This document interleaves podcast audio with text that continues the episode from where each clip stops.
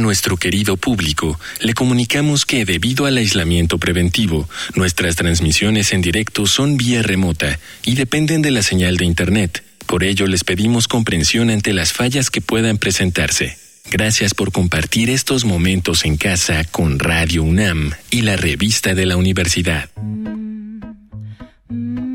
Bienvenidos al suplemento radiofónico de la revista de la Universidad de México. Yo soy Elvis Liceaga y hemos llegado al último programa sobre el doble, nuestra serie de este mes de septiembre. Y estamos muy contentos de platicar con Penélope Córdoba. Ella es escritora, es novelista, es ensayista, es mexicana, es buenísima, pero además últimamente también es tallerista y profe. Así que cuando pensábamos en quién nos podría hablar sobre el doble en la literatura, pensé de inmediato en Penélope. ¿Cómo estás, Penélope? Bienvenida. Hola, buenas noches, Elvis. Muchísimas gracias por invitarme. Pues yo contenta. Ya sabes que yo soy una night person, entonces yo encantada. Bueno, este programa se transmite en la tarde, así que da igual. Bueno. Tarde-noche persona. Oye, bueno, en este programa hemos hecho un recorrido por diferentes tipos de doblaje o de desdoblamiento. Hablamos de la condición de ser doble en el embarazo, cuando uno es dos cuerpos. Hablamos del desdoblamiento del autor en un personaje cuando se escriben memorias o cuando se escribe autobiografía. Hablamos también de la psique, que tiene una condición de doble entre yo, ello, ego, alter ego, y contigo queremos hablar sobre el doble como esa figura literaria que sigue siendo un recurso para explicar o para explorar la incapacidad de ser una sola persona, porque a veces uno quisiera más vidas. Así que tú dime, ¿por dónde empezamos?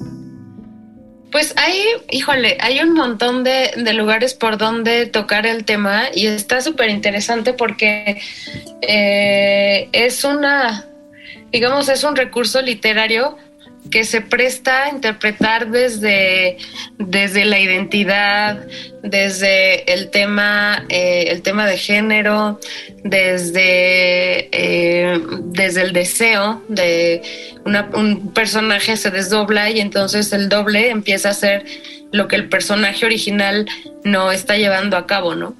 Entonces hay muchísimos niveles y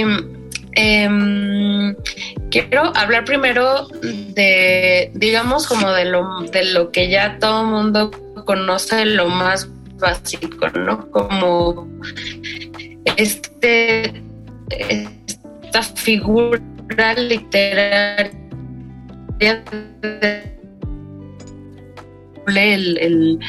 pues no es un clon porque todavía no se maneja así, pero doppelganger significa el que camina, como el doble que camina, ¿no? El que camina a un lado tuyo y que remite mucho al concepto de sombra, ¿no? Algún tipo de sombra literaria.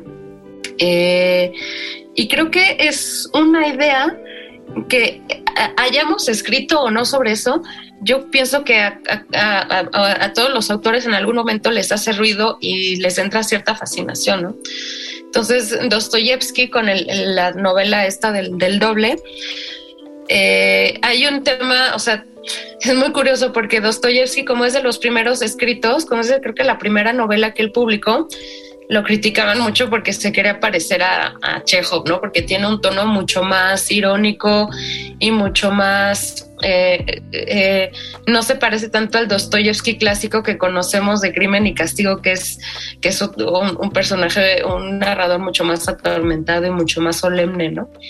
Que todavía conserva la ironía, pero ya está tocando temas filosóficos de otro nivel, ¿no? Entonces, en el doble es un personaje que se desdobla a raíz de que su jefe no lo quiere invitar a una comida donde va a estar su hija.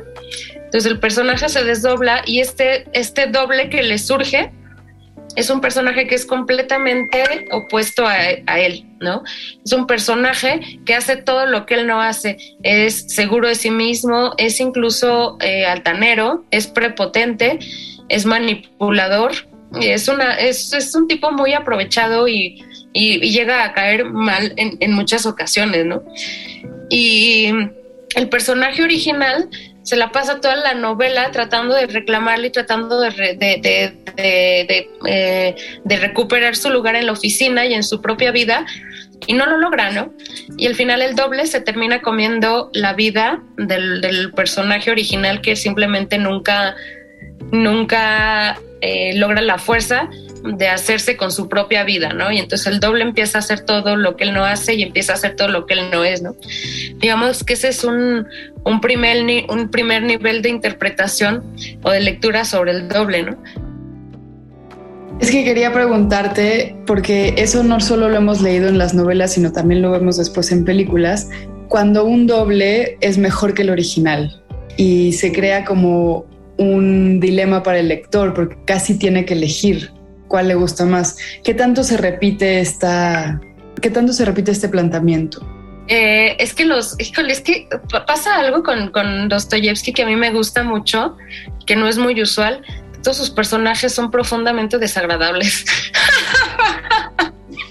De verdad, son personajes que, o sea, yo no los quisiera tener de amigos, ni de familiares, ni de nada cercano, porque son muy desagradables. O sea, el que es abyecto es muy abyecto, y el que hace todo lo que el original no hace es muy desagradable. Es un tipo realmente que dices, ya que alguien le ponga un alto, por favor, ¿no? O sea, y Dostoyevsky era muy bueno haciendo esto, o sea, como creando personajes complejísimos con los que no necesariamente te identificabas. O sea, tú podías identificarte con lo que él quería, o con lo que los personajes querían o sentían, o las situaciones por las que pasaban, con la situación de este hombre con su jefe, pero no necesariamente con el personaje, porque son personajes muy difíciles, o sea, son difícilmente queribles. Dostoyevsky. ¿Y con el doble sí te identificas? No, es que con ninguno, porque el doble es... Los dos son detestables. Los dos son muy detestables.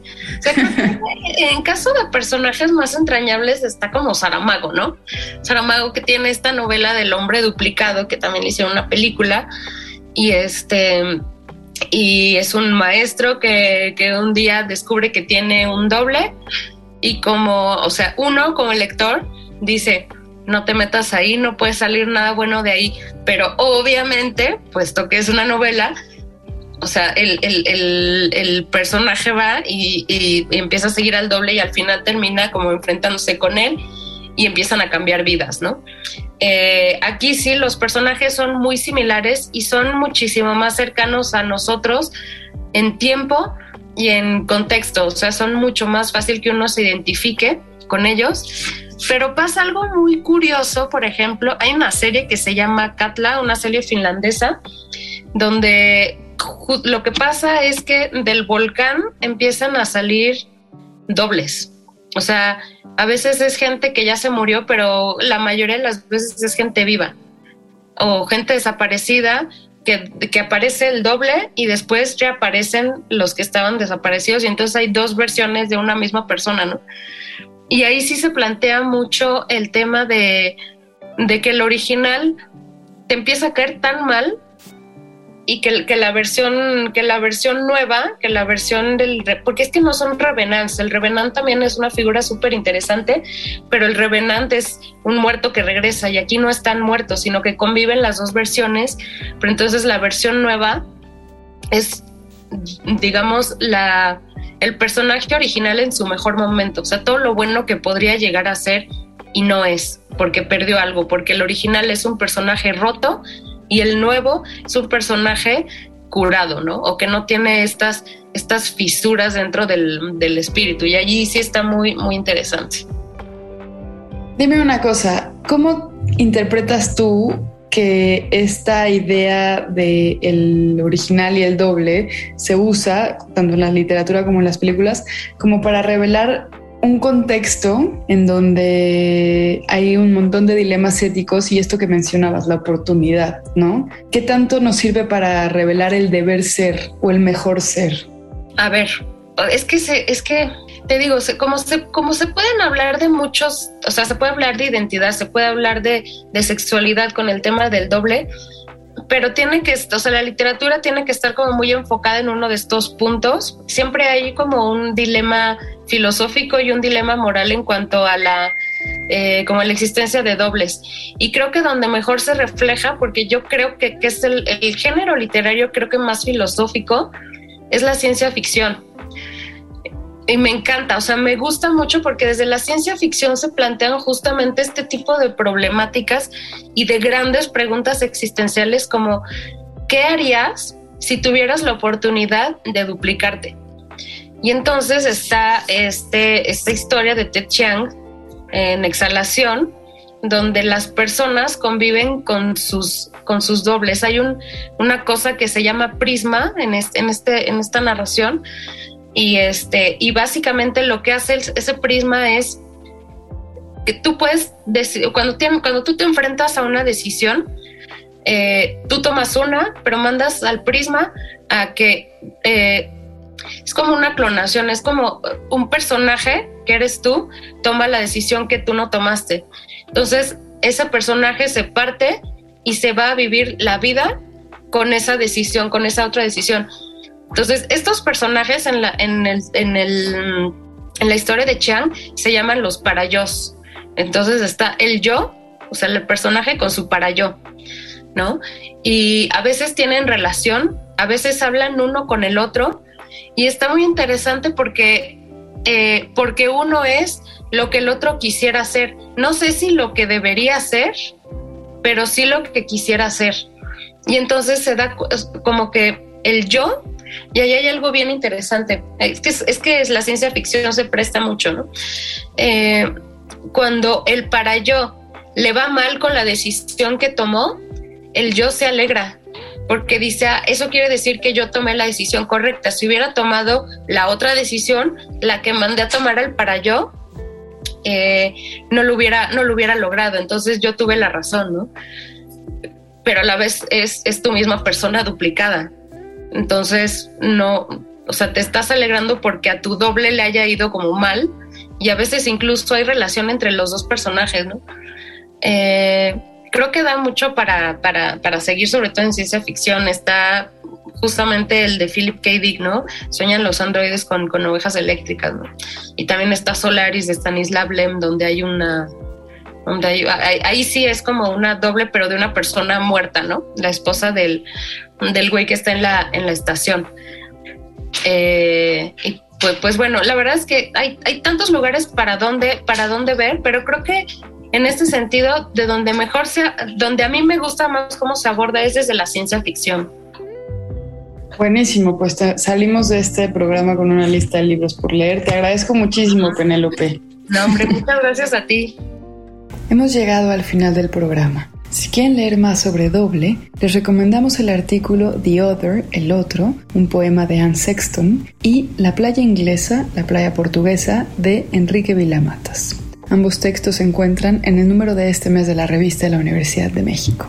Pueden consultarla gratuitamente en www.revistadelauniversidad.mx. Recuerden que pueden coleccionar nuestros ejemplares físicos. Suscríbanse en suscripciones@revistadelauniversidad.mx. En Twitter, en Facebook y en Instagram nos encuentran como @revista_unam. Y sobre este programa, escríbanos a @shubidubi. Gracias a Yael Báez y a Miguel Alvarado. Yo soy Elvis Liceaga. Hasta pronto. Este programa es una coproducción de la Revista de la Universidad de México y Radio UNAM.